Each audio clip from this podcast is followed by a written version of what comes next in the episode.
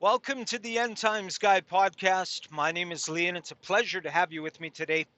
I'm driving north through the canyon in British Columbia. It's a stretch of highway from Hope, British Columbia, up to Spence's Bridge. It's very windy. If you've ever seen the, the movie Rambo First Blood, the very first one, uh, it was filmed in the canyon and it's absolutely breathtaking scenery.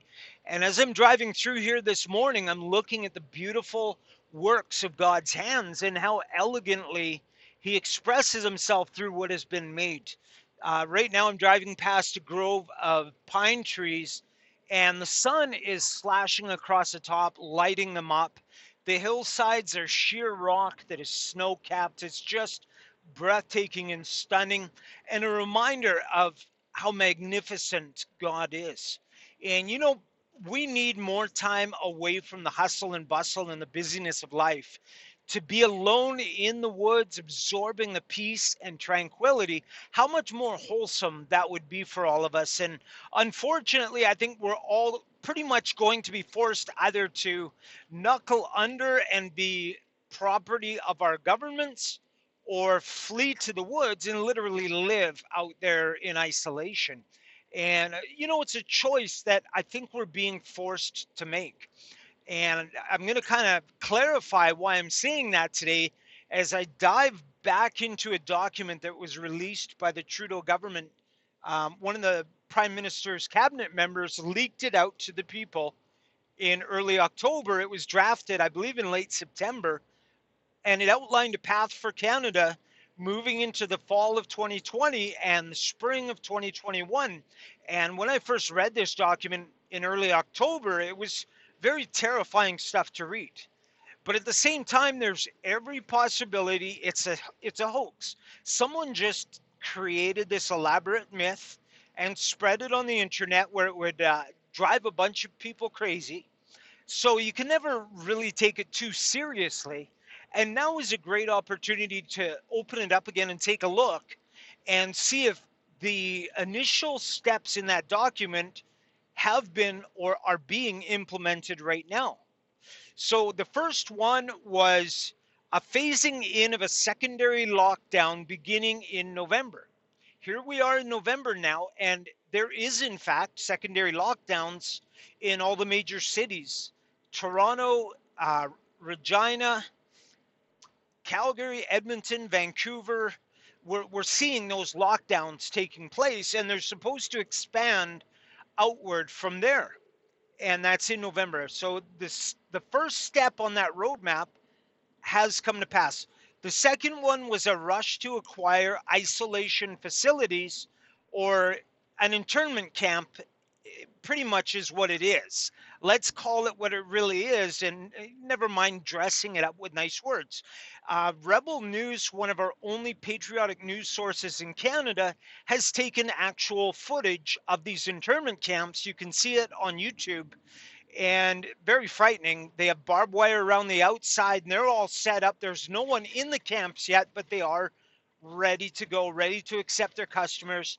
The government of Canada has ordered large amounts of tasers and tear gas, they're obviously gearing up for resistance.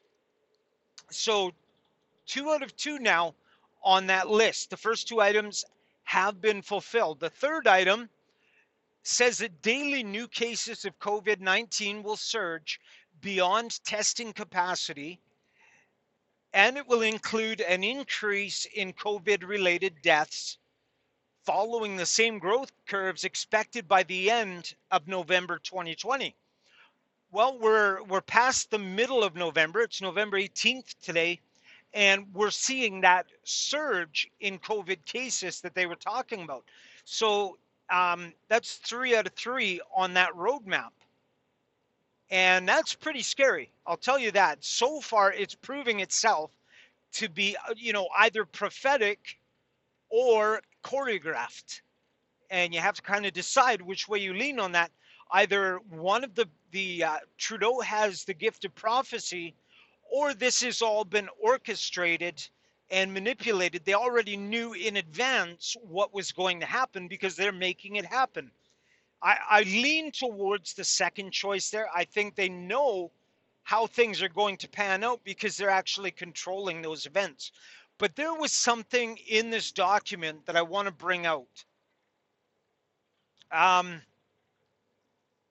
daily new cases of COVID 21 hospitalizations and COVID 21 related deaths will exceed medical care facility capacity expected between the first and second quarter of 2021. And I've looked and looked, there's no such thing as COVID 21. So this was the first time I heard mention of a brand spanking new pandemic that's even worse than the first one. So that had me really sitting up in my chair. Then I saw Bill and Melinda Gates in a town hall interview that was on C SPAN. You can see it yourself. They were asking Bill Gates what he saw, what he thought might be coming in the future. And he said that we have to prepare for the next pandemic. And then he says something very bizarre, which Bill Gates does from time to time. He kind of likes to let it escape, let it slip, show, you know, quickly flash his cards and show people what he's holding. And you look at the sly grin on Melinda's face when he says it. He says, I think this time this one will get people's attention. He knows that whatever this next pandemic is he's talking about, he already knows that it's going to be serious. So that was a second um, independent source saying there's going to be a second pandemic. Well, now there's a third to add to that list. It's a fellow named Jeremy Jurgens. He is the managing director of the World Economic Forum. And that is one of the globalist entities that are basically running the world right now. And if anyone knows what's coming, it's Jeremy Jurgens from the World Economic Forum. And he is warning that there is going to be a second pandemic. He says it matter of factly. I really encourage you to watch this video. It's called Jeremy Jurgens um, Next Crisis More Impactful than COVID 19. If you look that up, uh, it is, I believe, on YouTube. He says matter of factly that there is another pandemic coming, and it's very bizarre what he says. He says this one is going to be worse.